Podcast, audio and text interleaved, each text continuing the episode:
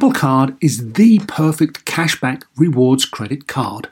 You earn up to 3% daily cash on every purchase every day.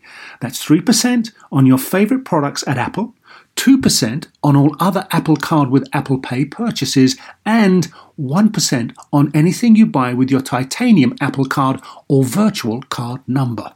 Visit apple.co slash card calculator to see how much you can earn. Apple Card, issued by Goldman Sachs Bank USA Salt Lake City branch, subject to credit approval terms apply. Want to learn a new language? And who doesn't? Well, experience immersive lessons from the most trusted language app, Rosetta Stone. You know you keep telling yourself you want to learn a new language. The True Accent feature even gives feedback on your pronunciation so you can speak the language like a native. Find lessons as short as 10 minutes, making it easy for you to learn anytime, anywhere. Don't put off learning that language. There's no better time than right now to get started. For a very limited time, Star Talk Radio listeners can get Rosetta Stone's lifetime membership for 50% off. That's 50% off unlimited access to 25 language courses for the rest of your life. Redeem your 50% off at rosettastone.com slash startalk today. Welcome to Star Talk, your place in the universe where science and pop culture collide. Star Talk begins right now. This is Star Talk Sports Edition. We're titling this one Born to Run. Because we're going to get to the bottom of what's going on evolutionarily, biophysically, when the human body decides to run. Away from things or toward things. but we're, we're running people right here. And I got as my co-host, Gary, Gary O'Reilly. Hey, Neil. Good to be here again. Giving authenticity to this program, being a former professional athlete. Uh, and occasionally runner. okay. And also you turned sportscaster before we got a hold of you. And so great to have you on Sports Edition. And Chuck Nice, our stand-up comedian. Yeah. Hey, Neil. Yeah. Good to be here. For someone can't who wait for our can't wait for our show on Pink Cadillac. Since we're doing a show on Born to Run. Oh, oh yay! you guys would have you guys would have jumped on that if I wasn't black. You'd have oh, jumped right on totally, it. completely. That's See? correct. That's correct. Yeah. Or it was just a failed joke. one, one of those two. you can say that. I'm just out that oh. conversation. So in, in the show, we're featuring uh, my interview with Chris McDougall, who was the, his author of the book Born to Run, and we'll be jumping into some clips because uh, he, he, we had some private time with him to tell us what he was about and what his research has been on what it is to go barefoot in this world, whether or not you're running or walking. So that's kind of interesting. But as always, we bring in some academic um, expertise into the mix. And so uh, we, I, let me just introduce for you uh, Dr. Herman Pontzer. Uh, Herman, welcome to Star Talk. I'm tickled to be here. Very excellent. So you are an associate professor of evolutionary anthropology at Duke, and uh, you you think about what it is to be human, which I love. Yeah, I love how how do we get to be this way, this crazy way we are, and, and what does it mean for today? And and you and you wrote a book, uh, and I think for those who see this in video, might that might be on your back shelf. Wait. What a coincidence! What, who put it there? That's surprising. That's surprising. Burn. I love single word title books. Burn. In the economics of life, calories are the currency. So we did a whole explainer video on calories, by the oh, way. Nice. So that'll dovetail nicely uh, with this episode. So uh, let, us just get straight into this. Uh, so Herman, you you got your PhD back in 2006, and what, what do you remember the title of your thesis? Oh God, uh, locomotor energetics and economy and evolution in Homo erectus. So I was all all about how changes in the skeleton which we can document. Uh, you know, humans have been split from chimps and bonobos for about seven million years. And so there's a this big change that happens around two million years with the evolution of our genus, genus Homo. Wait, wait, wait! I have to correct you because I'm the one out there fixing it when people don't understand it. It's not that that's when we split from chimps. Is that when we and chimps split from each other? Ah, I was I was being too simple, Neil. You're right. And in I'm fact, we didn't I'm just them. be, I'm gonna be up in your face. That's this, That's fine. When our two lineages split, the last time chimpanzees and us all here shared a grandparent there you was go. seven million years ago, and then Ooh. for for four million years or so, four or five million years, we're kind of just these bipedal apes walking around, walking around on two legs, but basically like Ewok style. and then around two million years ago, you see these changes that happen that that are the, the anatomy changes enough, brain changes enough that we say, oh, that's that's us. That's more like us than animals. That's genus Homo. And along with that comes these changes in our legs and our pelvis. And, and so I was very curious as a as a young uh, PhD student what that meant for how many calories it takes to walk. So, um, we populated the entire Earth upon exiting Africa. Hmm. And so that seems to me a lot of walking and running. At what point did we have this, if not ability, certainly the urge to do so? Yeah, I think it's the ability to do it is is the key thing. And here's here's what's interesting. People often uh, say that that has to do with running, and it might in a kind of tangential way because the way we run, the way we're able to explore a landscape, changes the way that we can eat. Right, it changes the the menu for us, and all of a sudden, our menu works worldwide. Um, but it isn't like we. I mean, we, we we did walk into Eurasia, and eventually we walked into North America.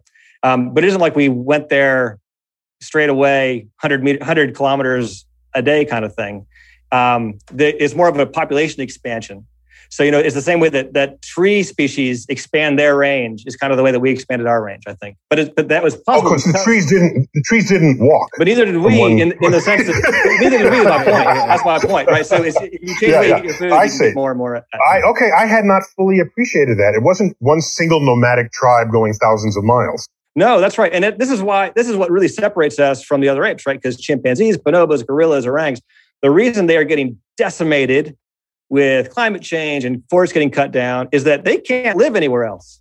They can't, right. They can't go anywhere. Mm. Yeah. They're done. Mm. You cut down our forests, and we're like, Yeah. well, I guess we're going to live in this place now. And, and, and Chuck, I like the way uh, Herman is on a first name basis with the orangutans. He called them the orang. The Right. rest of us, we have to use the full name orangutan. I mean, once you've Okay. handled as much orang urine as I've handled, I feel like Yeah. There's a familiarity there. And, and and and and the cool thing is that you can brag about it. That's you know.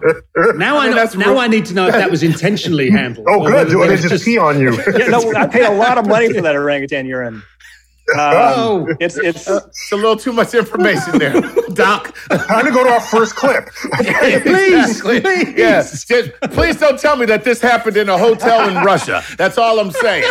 That's all I'm saying. That is the sign that we should go to our first clip. so the, again, we're featuring my interview with Chris McDougall. Uh, he's a journalist who studied anthropological tribes and their running habits, and he learned quite a bit.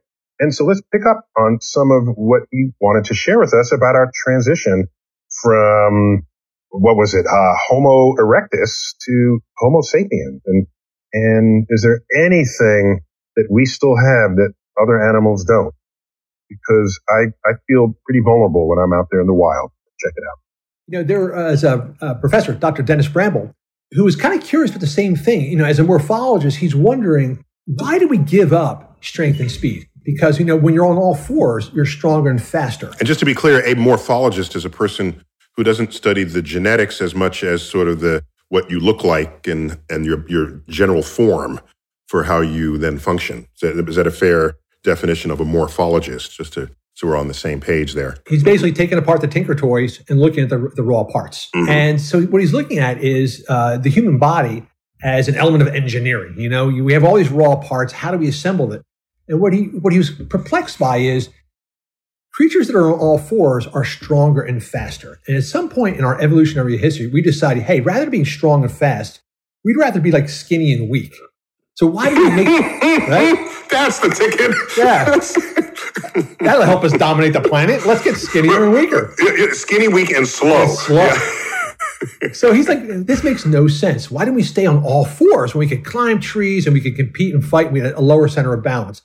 And what he discovered was the second we went upright, a lot of other component factors came into place. Um, and when we came upright, we became these hairless, uh, mammals full of springy tendons that could vent heat by perspiration as opposed to respiration. And at that moment in our lives, we made an evolutionary shift from being uh, strong, um, speedy animals into being slower, but uh, slower animals with greater stamina and endurance. And along with that came this whole other grab bag uh, sort of engineering features, such as like the nuchal ligaments. And what he, what he thought was really cool was at the moment the fossil evidence went from Australopithecus into Homo erectus, you see something showing up in the back of the skull, which is this little hollow groove. And that hollow groove is there to sustain a thing called the nuchal ligament. And the nuchal ligament only does one purpose. It stops your head from bobbing around when you run. And so at that moment in our lives, we, in our history, we went from being walkers into runners. And along with that became this whole new ability we never had before. So, Doctor, I have to ask, why did we give up strength and speed? This doesn't seem to be the wisest move any species could make. Because if you're out there in the wild, you're going to need both of those to survive. Weren't we happy with strength and speed? What what gives here? So the problem is that if you're an ape, right, and you live in a world full of food in these rainforests, you're you don't have to go very far to get it. And so you can go ahead and specialize in strength and be good at getting up in the trees and, and bolting from a leopard if it chases you. But it doesn't give you the endurance you need to be able to cover all the ground you need to cover if you're going to move into more barren habitats like savannas, or for that matter, if you're going to hunt and gathering. Because as soon as you start hunting, there's a lot less food on the landscape for you than there is if you just eat plants because there's, there's just fewer animals and plants around. So you got to cover more ground. That means you need endurance. That means something's got to give. So it was, it was survival. Well, it was food, right? So it's, it's survival and reproduction. Yeah, I would count that as survival. but, but so the, the, energy that you're getting, though, yeah, you need to survive. But the reason you need those calories is to reproduce. That's what evolution really cares about, right? It cares about mm-hmm. making babies. So it's both. It's both sides of the when coin. When we are getting smarter, isn't that like the the biggest thing? You don't need to be big and strong when you're smart, as evidenced by nerds running the world today. Okay, you, you, just don't need it. I mean, let's let's be honest. I mean, Batman versus Superman. Batman wins. Why? Because he's smarter than Superman. You know, that's basically the deal. Doc, before we get to that bit of the, the brain kicking in, and I'm sure we're going to do that later in the show, nuchal ligaments are one thing, but having a ligament in my neck that's stronger and keeps my head stable doesn't really enable me to run, does it? So what what happened between the great apes and our ancestors for for us to be able to become these 50, 100 mile runners? What what goes on? What springy tendons? What bits and bobs do we acquire? Yeah, yeah. So legs get longer. Okay, the pelvis gets a bit narrower. And so all of that is helping keep the, the, the, forces that come up through the, you know, as your, as your foot hits the ground, bam, there's an equal and hmm. opposite force, right? As we all know, that comes back up through your skeleton and keeping those, uh, keeping your, your pelvis narrow helps you do, helps you handle those forces. And having longer legs means you're covering more ground per stride, which means if, if you, um, this is a fun one. If you have a, when you buy a cup of coffee, that's, you know, wherever you buy your cups of coffee to go, you get a mm-hmm. top on that coffee. Why? Because if you don't, you slosh it around as you're walking, even though you don't notice that because everything seems still to you. Your body's going up and down, up and down, up and down with every step. If you have longer legs, there's less of that roller coaster up and down, up and down, which means less energy because every time you go up and down, there's energy lost there. And so longer legs save you calories when you walk and run. Um, so the longer legs, narrower pelvis, bigger joint surfaces to handle the loads of all this stuff. All these things are changing. And then he talks about here we go. There's a phrase I've just learned from this interview. Ventilation through perspiration is better than through respiration. So, so I, I, sweat through my skin rather than pant like a dog or something like that. Is that where we are? Yes, that's another big one. We get hairless, right? And we get we, humans are the sweatiest animals on the planet. Ten times more sweat glands per unit of area of your skin than any other primate, for sure, and, and I think than any other mammal. Um, and but, but, horses can sweat up a storm. They can sweat. Yeah. They can. They've got a little short hair to help them do better at that. Uh, but they, they still don't sweat as well or as much per surface area as we do. Mm. And people say you sweat like a pig, but actually pigs don't sweat. Wow. So we're some funky pigs folk. don't have pores. Yeah, yeah. We're some funky folks. Yeah. Wow. And, and that's what that gets to actually is that it, not, it isn't just the frame that changes, right? It's also this engine.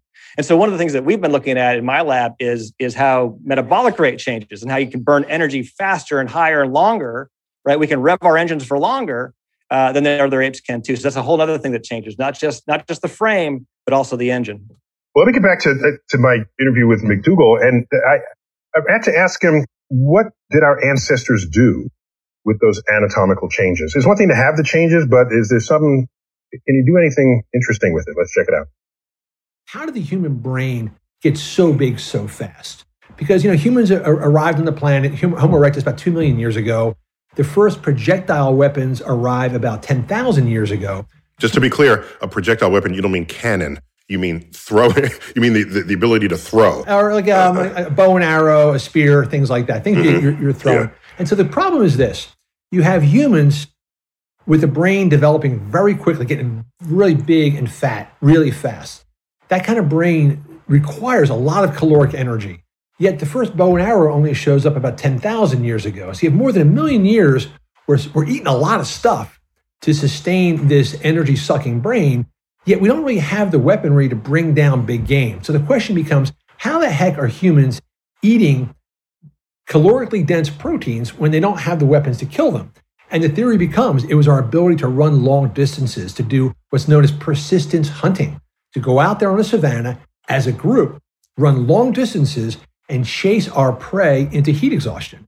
And here's the fascinating part about this is they've actually done this in Africa and watched indigenous groups chase antelope and kudu into submission.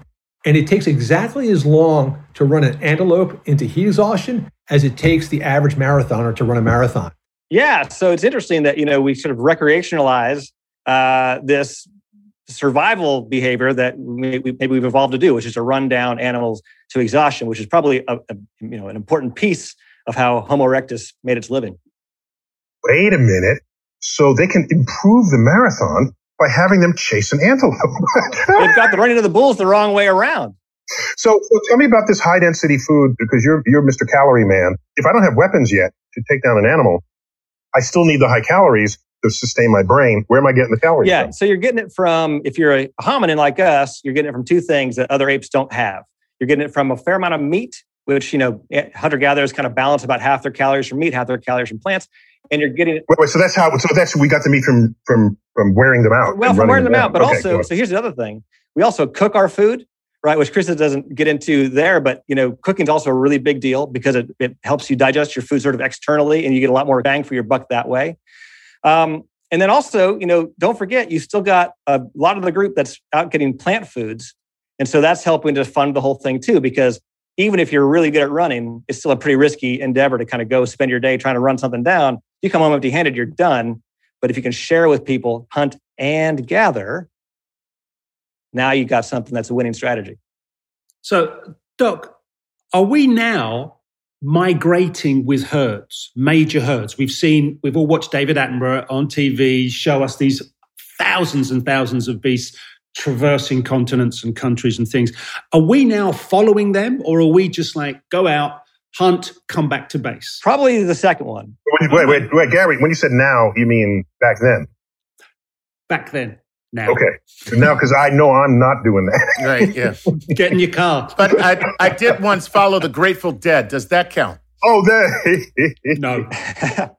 I don't know. Were you feeding along with them? Were you eating the Grateful Dead as you went? I mean, that would be the.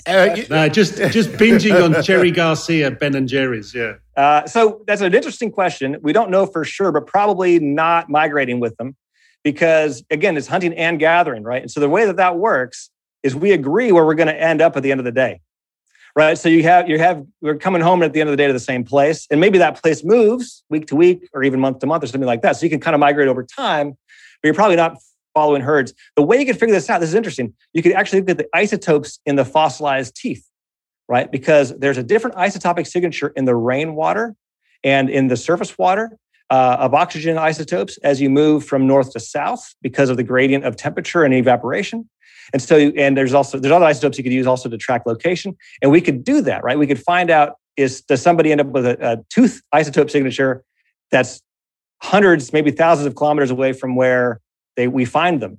and that would be the way to find Mm. out. But that hasn't we, nobody's shown that yet, so that's out there waiting to be to be just demonstrated. Okay, so I grow my tooth earlier in my life. That's right. Later in my life, I'm now a thousand miles from where that happened, and so that tells you a lot.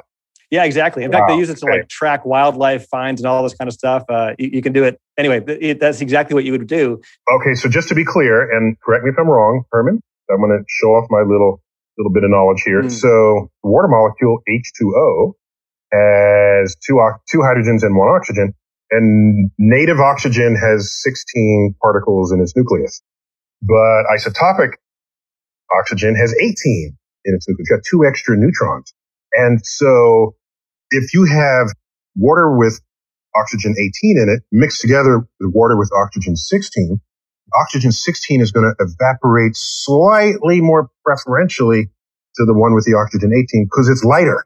Mm-hmm. And so if you were in more, the, the climates closer to the equator, the, your groundwater supply will have more oxygen 18 relative to oxygen 16. Did I get that right, Herman? That's it. That's it. In a nutshell, exactly how it works. Yeah, I want a gold star for that. points for you. Okay. I didn't know we were getting gold stars handed out. This is a new. This is a new I thing. think Neil's already won a bunch of gold stars. It looks like. Okay. Not- Yeah, wait, yeah. wait, but Herman, what it means is you can't detect this if they only go east-west, only if they go north-south. you would have to use other things. So there are other isotopes in the on landscapes. For like example, strontium isotopes can vary depending on the ground, on, on the the rock in the ground, and how that seeps into the water. Okay, so you can have, actually use a- you got a many whole- tools. There's there's You a of isotopes you belt. could use. Okay, cool. Yeah. Very cool. Yeah. All right. Uh, we're going to take a break, but any fast questions on this before we go to a break? Gary. Is is this? I mean, all right, doctor. Quickly, is persistence herding if I am running fifty-five miles to hunt down this beast? I'm doing a lot of running. Is it worth it? Because the calories I expend as to the calories I get back. And do you it- are you going to haul the thing back to the tribe? Exactly. That doesn't sound like it makes Depends. sense. If it's big enough, you probably move camp. Yeah. So the hunter gatherers I work with, uh, it's a community called the Hadza in northern Tanzania. If they get something really, really big, they might move camp for a few days. But even a zebra, which is Mm. pretty dang big, they'll haul back to camp. Man, In right. pieces, yeah. not all at once. So wow. Maybe they capture it and not kill it, then they can walk it back. Brett, excellent idea. Better yet, let's just ride it back. make make it do the work. Chuck. brilliant. Chuck, that is completely brilliant if they were only domesticatable. All right, let's take a quick break. When we come back, more of my interview with Chris Yeah. McDougall. And we have in studio today Professor Herman Pontzer, who thinks all about the evolution of what it is to be human.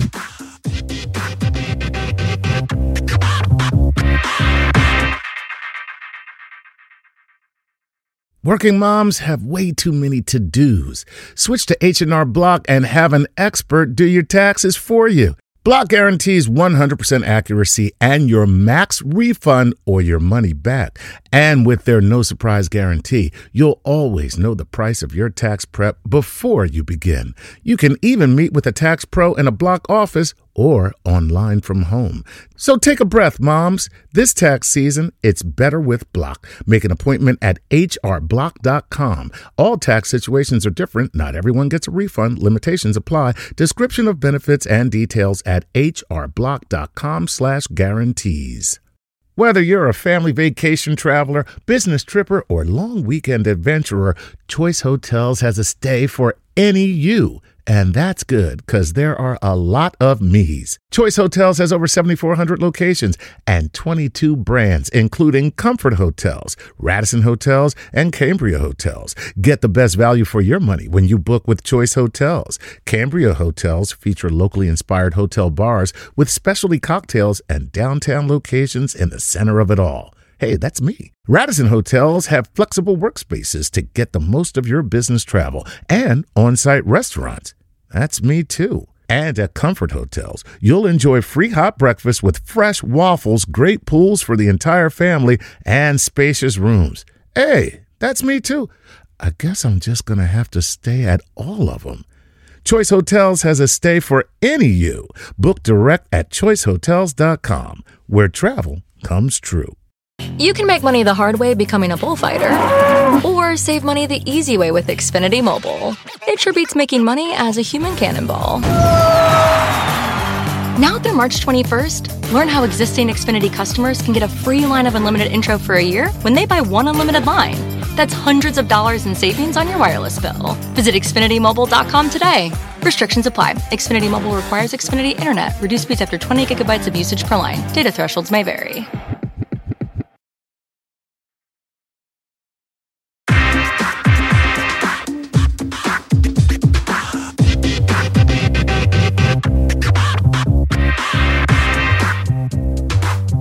We're back, Star Talk, Sports Edition. We're talking about running, walking, how these became things that humans do. And I've got Professor Herman Pontzer, Associate Professor of Evolutionary Anthropology at Duke University. And that's North Carolina, if I remember correctly. Uh, is that right? Yeah.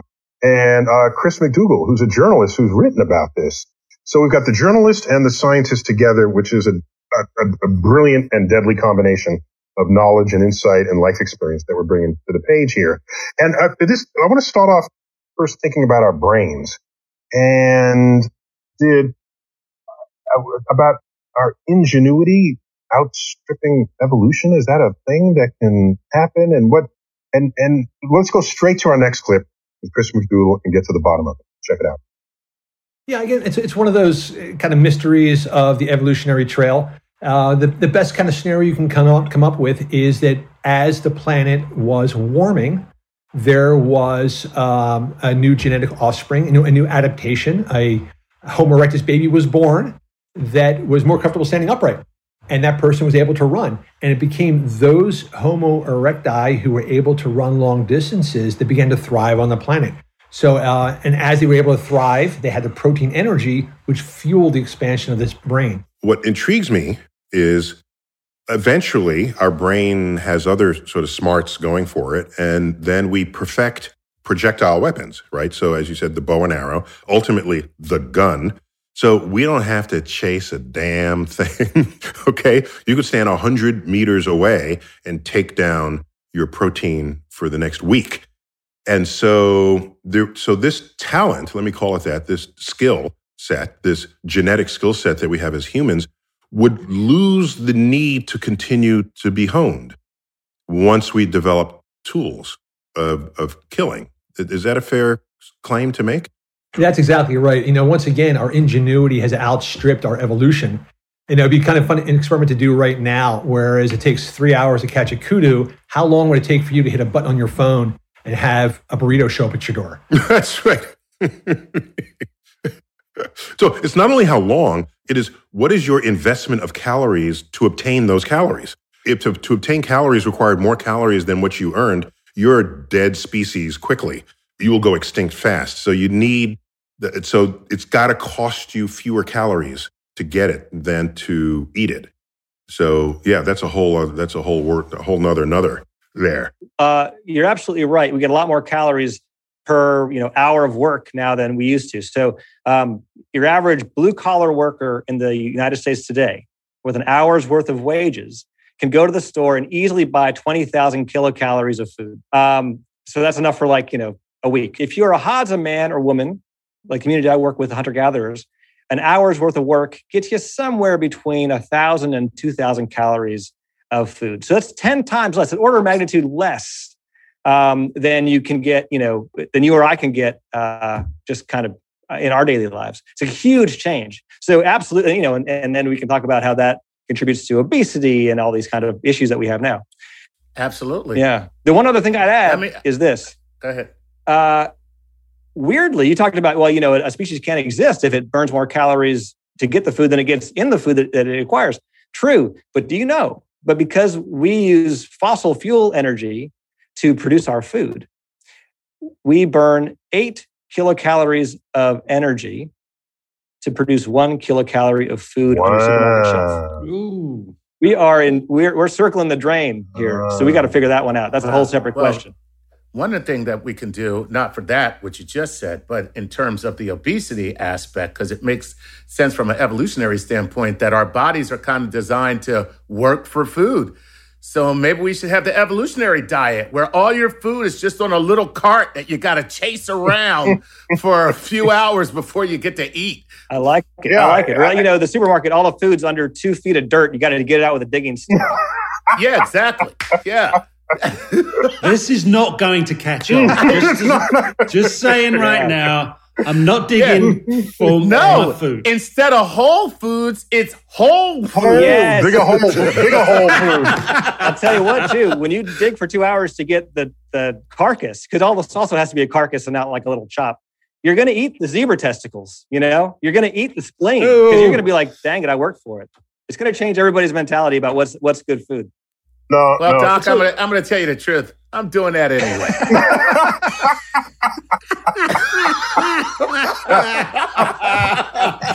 what an insight into the nice household. Duck nice. Daddy, what's for dinner? zebra testicles. Whatever I can dig up. but you're gonna eat every bit of your zebra testicles, damn it. so I mean, Doc, if if our brain is developing, right? At what rate is it developing in terms of our anatomy? Mm. Because we, we really haven't changed in about 2 million or so years. But have our brains changed at a greater rate? Yeah. So I, I guess I'd push back on Chris a little bit there because the anatomy, the running anatomy shows up, you know, 2 million years, 1.5 million years ago. Brains don't really get big, like this big, until, you hmm. know, maybe half a million years ago. Even yeah, our species doesn't show up until 300. 600,000 years ago. Well, 300, yeah, 300 million, 300,000 years ago for Homo sapiens, right? Um, and so, and our brains are super expensive. Your brains uh, run the equivalent, uh, you know, it's the equivalent of running a 5K. A full college education inside is brain. like $400,000. brains expensive. What's that in calories? Elite, elite college education here, but yeah, go on. Right. Mm-hmm. unless, unless your parents are Hollywood elites. Oh in which in which case? Oh, they're all in jail now. Yeah. Okay. Oh, that's right. Oh, good. Is that a case of ingenuity getting ahead of your uh, where you're supposed to be? I'm not yeah. sure. Mm-hmm. yeah. So once we get this brain development, Doc, do we then start to think, well, I'll hit the speed dial for the burrito. I won't have to go dig myself and chase myself my protein. I mean, what what sort of point are we when we no longer need? Have we gone through this running phase? To find our food. Yeah, our body is designed for something that our brain has just completely rendered obsolete. Yeah, no, that's true. I, would say I'd push it back further than than the speed dial for your pizza. I'd push it back to farming. I was about to say uh, domestication and farming would have mm. to be because at that point your food you're growing your food and you're growing your meat. And your food and your food comes to you. Yeah. Right. Yeah that's right. And we change our foods. We breed them so that they produce more calories. An, an animal a domesticated livestock has twice as many fat calories on it than a wild animal does wild, the same size. that's right. So we're changing their and even what you feed it even what you feed it like there's grass fed and then there's corn fed and like and the difference is one is fattier and one's more sinewy you know one thanksgiving i said you know i'm going to get a wild turkey this thanksgiving I cooked that wild turkey. They want a damn bit of meat. uh, I said, "Give me my Perdue chicken back." That's the give me my Tyson. You should drink my, your wild turkey. Don't don't eat it. so, I mean, what, at what point are we finding ourselves going from coming out of forests and woodland into savanna to then finding ourselves herding, farming, and settlements? What sort of timeline yeah, is there between? That's a long time because we're moving into savannas and hunting and gathering two and a half to two million years ago, let's say, and you're not farming until twelve thousand years ago. So if you if you thought about the whole, you know, the history of the genus Homo, 95, 98% of it, you could do the math quickly, is hunting and gathering. And it's just this last blink of an eye. Okay, so this is a tiny bit off topic. So, with respect to uh, that whole brain thing and us getting our food, when do we see these communities dotting the earth in such a way that they stay by water and then they're fishing communities? It's a transition from the plain, plain, plains living to coastal living. Yeah. Coastal living. So what's ama- amazing about genus Homo is it isn't just on the savannas. They are everywhere. And like as soon as we find them, they're everywhere. Like just poof, right? Every landscape. And so we see them on coastal, coastal areas. We see them in the mountains. We see them in the savannas uh, that hunting and gathering strategy is a world beater. and, and they're just absolutely everywhere. And you're going to see pockets everywhere doing different foods, kind of things, depending on what's around. Okay, so in, wow. in spite of Uber Eats on speed dial, um, the fact is there's still cultures out there where running is the, the kind of running you do to chase down an antelope. They're, they're still doing it just like for fun.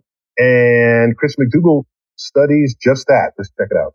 If I'd say, hey, Neil, there's one thing I can give you, a little pill that's going to blow out uh, obesity and diabetes and depression and suicidal fixations. It will basically cure every leading cause of death in the United States, minus one or two.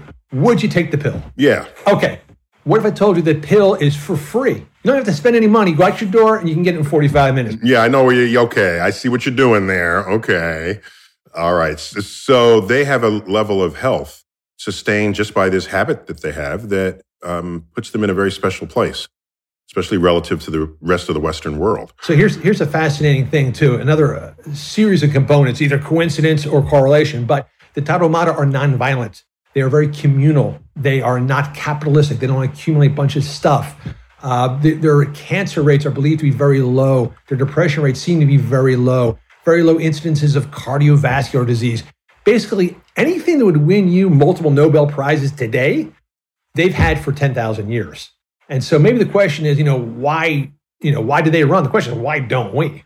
Wait, wait. So were they all hiding under a rock? How is it that you, in this, the 21st century, end up discovering them. How come this all this wasn't out 100 years ago or 200 years ago when anthropologists are running amok, or European anthropologists are running amok all around the world, writing up every culture that's uh, even a little bit different from their own? Well, I think for two reasons. One is the question that you looked at. You know, um, we don't want to run; it's not fun. Uh, the thing about it is the, the supposition is that running is this kind of unpleasant thing, and if people do it, they're kind of weird. And where that comes from is the fact that, you know, evolutionarily, we developed two things at once, you know, a body designed for movement and a brain designed to save calories at all costs. And so what we're always trying to do is avoid emergencies where we're going to deplete our caloric uh, reserves. And so for most of our evolutionary history, it made a ton of sense for us to not run, only run when you have to. But the difficulty is we basically removed all the emergencies from our lives as soon as we got vehicular transportation. Up mm-hmm. until about 100 years ago, everything was human powered. And then suddenly, nothing is human powered anymore. And so the difficulty is our brain is still telling us, dude, stay on the sofa. You never know when a saber toothed tiger is going to come after you. But the tigers are now gone. And the reason why anthropologists and others haven't really focused on the Tarahumara is I think that they were sort of written off as this own special little odd little oddball group doing its own special thing, that there wasn't a universal transferable skill. And I think that's what we're starting to rediscover today. Interesting. Very interesting. So this this is kind of like an anthropological bias. So so the Tarahumara are, is a tribe in Mexico that he studied and he he hung out with them and wrote about them. And I'm still amazed that they were mostly unknown to the rest of the Western world that completely surrounds them, north and south and and and to the left and right of them. So I, am I'm, I'm intrigued by that.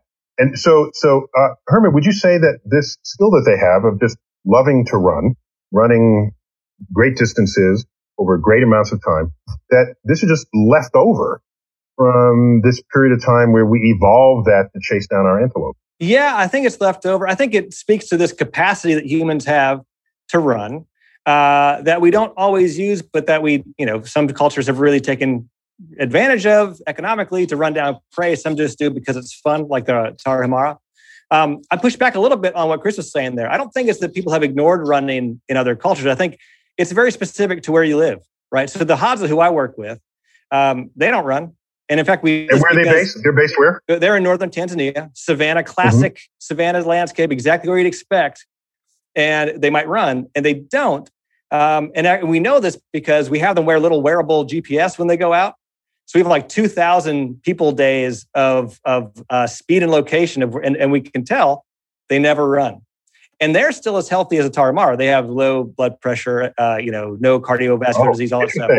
So um, you have to be active to be that healthy, but you don't have to run specifically. And you know, I think it's like any other capacity that humans have that not all cultures express to the same degree. The Tarahumara like to run, but not everybody does. And, and you, plus, you left out the fact that there's no Krispy Kreme vendors. I know it's diet and exercise, of course, but uh, yeah, sadly. and every time, every time you kill a zebra, it's it's just still testicles. There's no Krispy Kreme in there either. But I still, I still want to do what Chuck says. You, you don't kill them. You ride them back, and then And uh, right, let them do ride the them work. back and ride them back and snack on them on the way. it's just brilliant. I mean, that's Hey, what that's what dairy cattle would do, right? That's basically what that is. Yeah. Okay, so let's leave the zebra testicles behind for the moment, hopefully forever. Uh, is, it- is it a fact that through our evolution, humans are kind of born to do anything high energy? Is it is it that kind of thing we've got going on here? Yeah, I think that that's that's where we're coming down now, and that's actually a lot of the work that Chris has talked about. A lot of the stuff that he, you know, motivated our field to look into more deeply is okay. Well, humans can run. Absolutely, that's true. Um, let's follow that up and see does everybody run all the time, where and when? And it's been really fun to kind of see how that plays out. So, like I said, we don't see the Hadza running as much, but absolutely groups do. And what it seems to be is that that humans um, are evolved to be high energy apes, basically, right? We have these engines that run hot. We have these high metabolic rates. We are able to do endurance stuff that that other apes cannot do at all, including running if we want. We also can walk a lot. You know, we can cover a lot of ground that way too. So it's kind of uh, running is one piece of this overall endurance ape. But Herman, if it, so, if a gorilla is chasing you, can you outrun it? If you can make the first 50 feet, you're 50 probably feet. all right. Oh, very good to Wow, know. Look at that. Good to know. Oh, Yeah. yeah. Yeah, okay. I was gonna say the problem is 25 feet in, he's on top of you. That's, that, damn, halfway, halfway. Oh. Uh, Oh, man. All the right. Good thing is though, gorillas are not very violent, so that's that's a good thing. You know. Is that true? Is that true, Herman? No. If they feel that you're a Uh, threat, no, I mean, I mean, in terms of approaching, uh, you know, b- being a No. threat, they're not. Like if you're threatening them, you're in trouble. But but they don't Obviously. they don't go. You know, a gorilla is like this. Hey, look, man, I'm not looking for any trouble. That's a gorilla in a nutshell. But if you Hey, bring look, me man, trouble, you gonna get Right. it. Okay. yeah, all right. right. all I'm right. not looking for any trouble. But if you want some,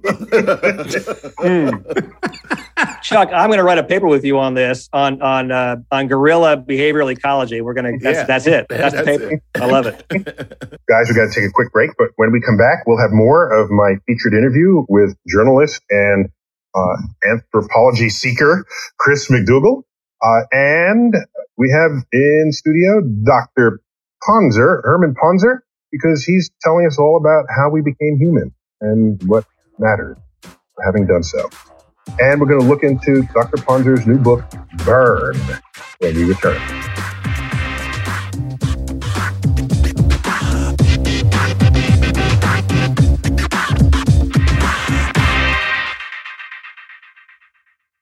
You can make money the hard way becoming a bullfighter, or save money the easy way with Xfinity Mobile. It sure beats making money as a human cannonball.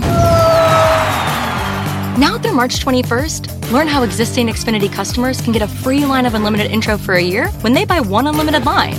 That's hundreds of dollars in savings on your wireless bill. Visit XfinityMobile.com today. Restrictions apply. Xfinity Mobile requires Xfinity Internet. Reduced speeds after 20 gigabytes of usage per line. Data thresholds may vary.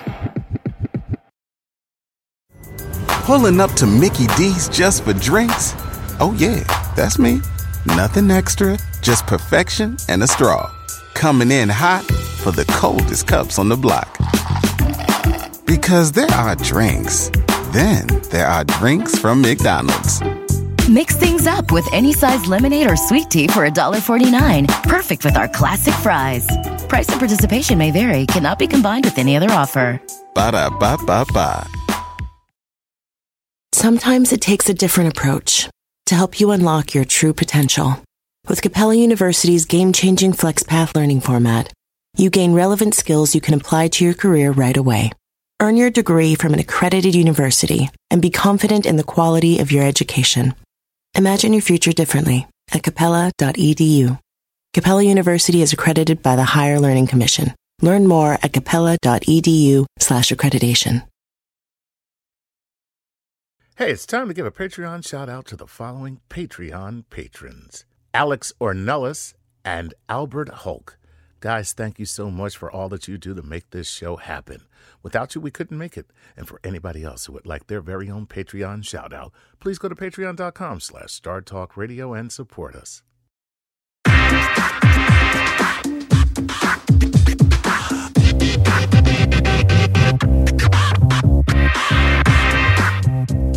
We're back, Sports Edition, Star Talk. We're talking about human evolution for running and walking, featuring my uh, interview with Chris McDougall. He's a journalist and a and a sort of amateur anthropologist who studied the Mexican Tarahumara tribe, and all they do is run all day and night, and they never sleep. Apparently, when they're not running, when they're not do, doing anything else, they're running. Okay, and we're trying to get to the bottom of that. Uh, but and Chuck Nice, you you tweet at just Chuck Nice Comic. Thank you, sir. Yes, I do. Yeah, and Gary, you tweet at my three left feet.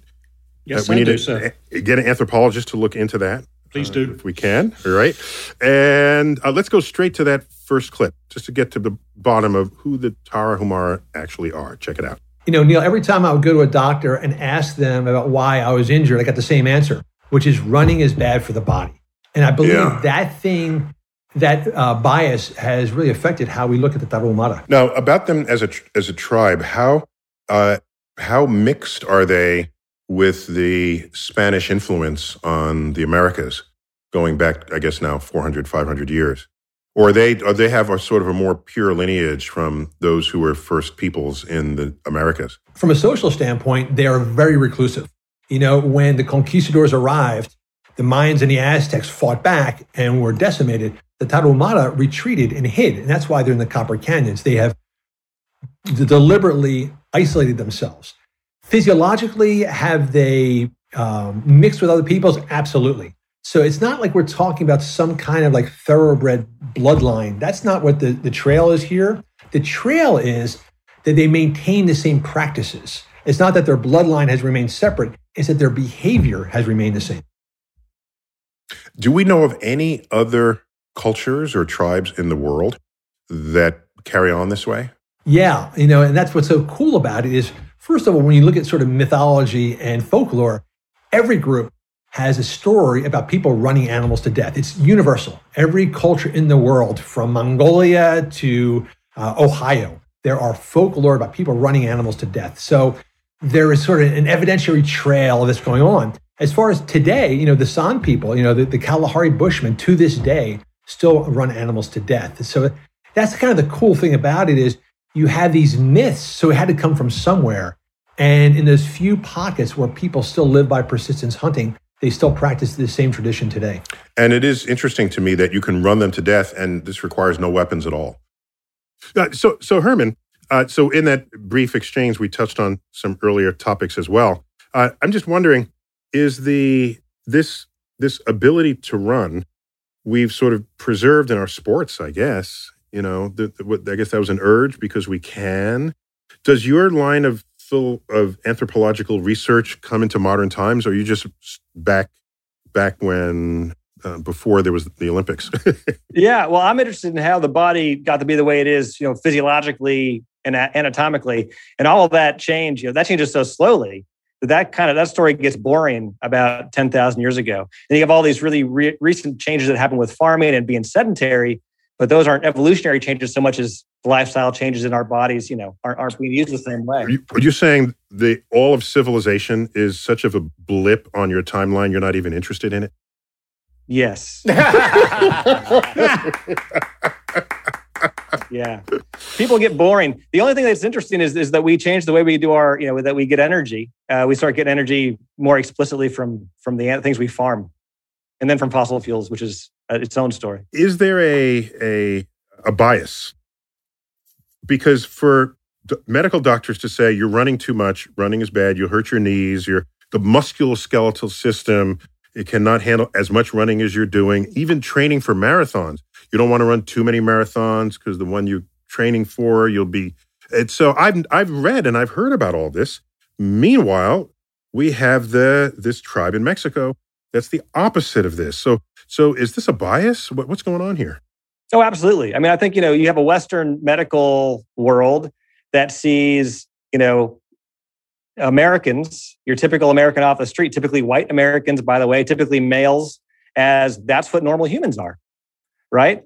And so if that if that's your blindered view of what normal is, uh, then you've got a really strange idea about what the body can handle. Because it, it's true that if you are completely out of shape and you start running training for a marathon, yeah, you might hurt yourself, right? You kind of if you grow up in it, that is, that's a that's a level of, of training right there. And then if you just be careful about how you start, anybody can start. But but yeah, absolutely. I mean, uh, I always enjoy my trips to the doctor because it's funny. It's, it's the anthropologist meets the MD, and we have different perspectives on, on how the body ought to work. Uh, and, and, you, just, you just had into a fight the whole time, right? and wouldn't it be true that I mean, from uh, uh, if you look at these other indigenous people, they were never running on pavement. Oh, that's another big thing. Absolutely. Yeah, yeah that's right. like- that's right. And also, they have low levels of inflammation, right? So, so arthritis is as much as anything an, an inflammation disease, and we and they have we have high levels of, of chronic inflammation, which is your immune system just kicking away, being active without any reason. Here in the states and in the industrialized world, you got low levels of background inflammation in places where people are active all the time. Would you say the Olympics is a way to try to remember these roots that you study? Yeah, I like it. I mean, you know, I'm not sure if like curling really gets us back to our roots. or Uh, synchronized swimming? You know, I, I- when I go work at the Hadza, I don't see a lot of yeah synchronized swimming. Not a, not a big thing that the Hadza do, uh, but um, They're missing out, Doc. Really. The beauty of synchronized swimming. Gotta, you gotta I'll love bring that. some pictures next time and try to engender that kind of appreciation. Oh man.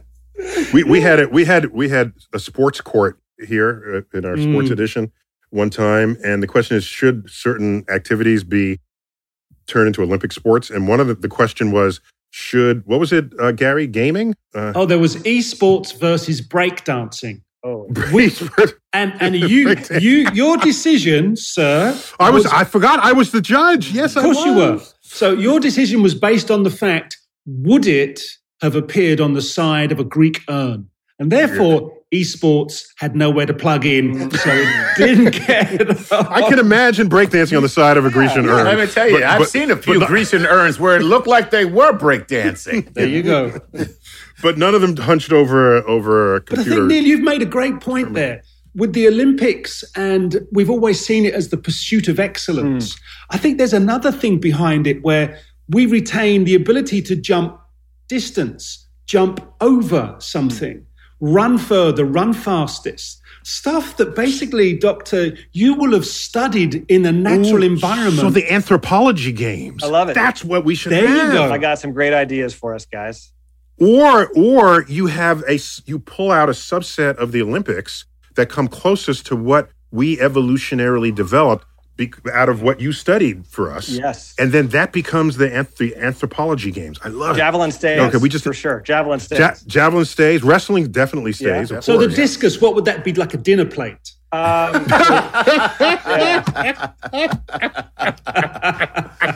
you just get to throw as many dinner plates No, towards no, someone says- people. Someone says, "Pass the fried chicken." I'm not getting up. Here, I'll fling it to you. That's right. Full jump is out though. That's ridiculous. Come on. I mean, what kind? I guess that's. Oh, maybe that's going across the river. You skip across the stones across the river. I don't know. Yeah. So it's it's all it's all going to have a natural element. Well, to here, it. I, Go I on. okay. We, my next clip Yes. with Chris McDougall is about what happens if you actually have this Mexican tribe compete against uh, anyone else who is sort of training as a runner Wow. in the traditional ways. Let's see what happens out of that. Check it out.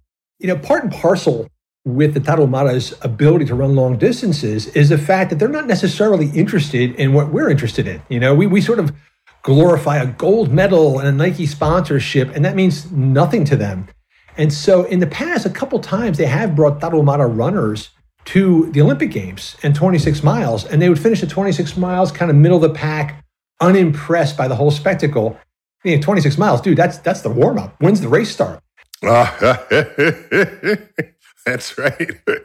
yeah, yeah. Bring in the 50 mile race. There you go. which is exactly what happened. So in the mid 1990s, there was a, a race, the Leadville Trail 100, which was the premier ultramarathon in the United States at the time. And a group of Tarahumara runners were brought up from the Copper Canyons to compete in Leadville, and they just devastated the field. It was like nine of the top 10 runners were Tarahumara, and the 10th guy had to stop to like tie his shoe. Otherwise, it would have been a, a clean sweep. wait, wait. So this is a hundred mile race. I didn't even know such a race existed. Yeah, it actually began as as a horse race. It was a horse race in uh, California, and then one guy thought, "Well, my horse is sick. Maybe I'll just run it myself." And he discovered that he was capable of running hundred miles. And so, in the mid 1990s, this this began in Colorado at 12,000 feet. And when the Tarahumara, who had never trained, didn't really know about the race, were brought to the starting line, it just took off and devastated the American runners. So Reebok actually sponsored the trip because they wanted to have like a, a commercial with these indigenous tribe uh, runners in their shoes. And instead, right before the race, they went to the town dump, got some old tires, cut out a sole, and then strapped on a pair of old car tires and threw away the Reeboks and competed in the race in homemade sandals from the dump they made that morning.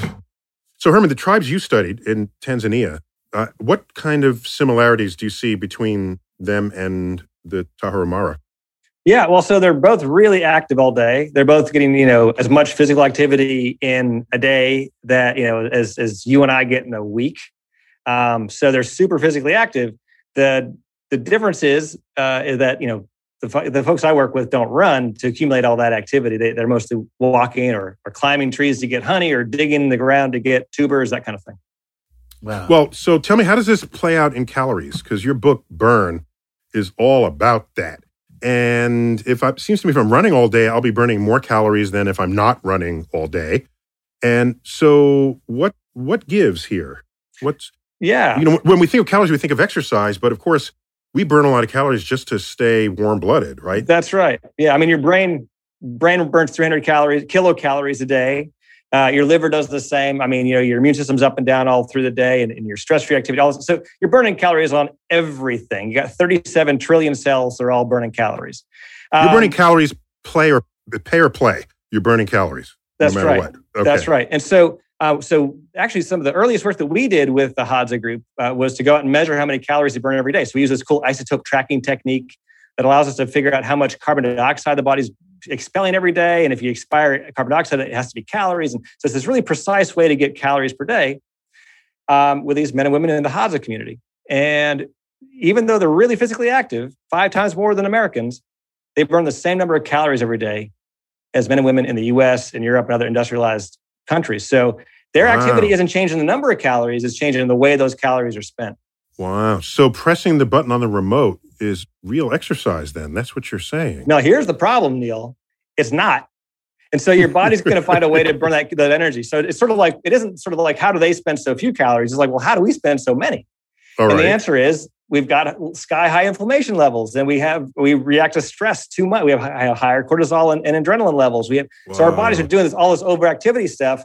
That's really bad for you. So we and burn so our calories. We burn our calories through worrying yes, it's true. It's true. Absolutely. And, and, you know, and so it's, it's bad for you to not spend those calories on exercise. You spend them on exercise. That's what we're evolved to do. If, if you spend them clicking your remote, bad news. So tell me, what is the main point in your burn book? If if you, if we're going to make this a bestseller, what are people going to get most out of it? They are going to find out how diet and exercise actually affect your body right? How the calories in that we take in away the diet, how that how your body burns all that off, and all the things it does every day, and how things like exercise and activity actually affect the way that your body works. You got to do both. Um, but th- this book tells you how, and it, it, gets away from all the fad BS stuff. Because as, as somebody who actually does research on this, it pains me to see the diet books and the fad, you know, the oh, you know metabolic metabolic code and all this stuff, and it's like, come on, man. Yeah, yeah, Herman, I, I have to share that sentiment um, I had a task that I needed to do, which would take me 30 hours. And so, but it's a mindless task. So right. I said, why don't I binge every single Netflix documentary on nutrition mm. and food? And so I watched, you know, 20, you know, 20 or so uh, documentaries. And not only did most of them contradict each other, right. they were just, they, it, it was, it was sad yeah. What kind of sort of mixture? I don't want to quite call it full up pseudoscience, but it was what people wanted to be true or felt like should be true or was consistent with their yeah. with their new age philosophies. And I was very disappointed in it. And and this is what people are paying attention to. Yeah. So hopefully this book is a corrective to that. I mean, there's nobody there's so few real voices of real scientists out there in the diet nutrition space. There's plenty of books. There's plenty right, of people with right. MD after their name. Um, but you know, it, it's so hopefully this is a corrective to that, and people get excited. We talk about the Hadza, we talk about some other fun field stuff. People get excited about the science of, of metabolism and don't have to make stuff up. So I want you to grade a tweet that I once posted. Okay, mm. I'll tell it to you. You give me A, B, C, D, E, or F. The, okay, here's the tweet. If physicists, if a physicist wrote a diet book, it would contain one sentence: burn calories at a higher rate than you consume them. uh, yeah. Yep. I mean, that, that's it. That's it. That's How the, do you get there? Uh, yeah, the problem is you're not going to make any money with that. no, no. You know that. So it's been fun watching the reaction to my book, and one of the reactions I've got was, "This book sucks. There's no simple diet strategy. Where's my fad diet?" I was, you know, Where's the oh, cure-all diet? This one yeah. food you eat that makes the pounds melt away. Right, right. Yeah. Everybody wants that. Yeah. But that's why it's a multi-billion dollar industry because it's not about health. It's about psychological manipulation, you know, which can sometimes lead to health if somebody, you know, if somebody believes in it enough and sticks to whatever the prescription is, they might end up losing weight and looking like they won, but it's because they ended up doing what you both just said. yeah. And then they become an evangelist. That's the other side of this. Somebody finally finds what works for them to lose weight. And then, and all of a sudden, then that's the only thing that works. That's for, what everybody and, has to do. And everybody else has to do it too, yeah. too. Well, I'm delighted that in this show we have two sort of remarkable books that we're talking. You know, uh, McDougall's book, Born to Run, and Herman, your book, Burn, you can't argue with that title. Burn, baby, burn. Yeah. I, it seems to me that some combination of those two books would do us all well to heed the insights and advice uh, gleaned within them. So, so Herman, take us out with some reflective final thoughts. Um, well, energy is really at the core of it all, right? You got to turn energy into babies if you want to be a successful species, and humans are really good at that which is why we are all over the planet the most dominant species. And the task for the next generation is to get responsible, not just good at getting energy out of our environments and turning it into babies, but responsible about it and do it in a way that doesn't crash us out because forever's a long time and there's no guarantee we'll be here in a million years. Well, that's a very important point. What's the average life expectancy of a mammal species? Uh, it is about a million years or so. So we okay, are only we're, we're, in the first third here of our time. First third. Uh, if will our brain make that shorter for us or longer? Isn't that interesting? I mean, in, in one way, it, it specializes us towards this way of living that could kill us because we were able to invent nuclear weapons. Yes. On the other hand, it gives us this adaptability to be able to figure it out. So which wins? I don't know. You tell me. I'm asking you, the damn anthropologist. That's why I'm asking you. oh, we look back. We only look backwards. Nice. Okay. Oh, you got it. I see. Okay. All right. So you're not going to go in the crystal ball. I will say trauma and stress breeds wisdom and innovation. And I'd like to think that we will outlive our own uh, our own weaknesses and to see another day. Mm. This has been StarTalk Sports Edition. Gary O'Reilly, always good to have you and Chuck there as my co host. Uh, I want to thank uh, Mr. McDougall, who shared with us his uh, wisdom and insights, being a journalist uh, reporting on anthropological tribes in Mexico. And Professor Herman Pontzer, always good to talk to you. We've known each other before we recorded StarTalks, and uh, it's good to have you. And you're into some really good, interesting stuff. And let this not be your last time on our show. That'd be great. All right, excellent. I'm Neil deGrasse Tyson, your personal astrophysicist. As always, keep looking up.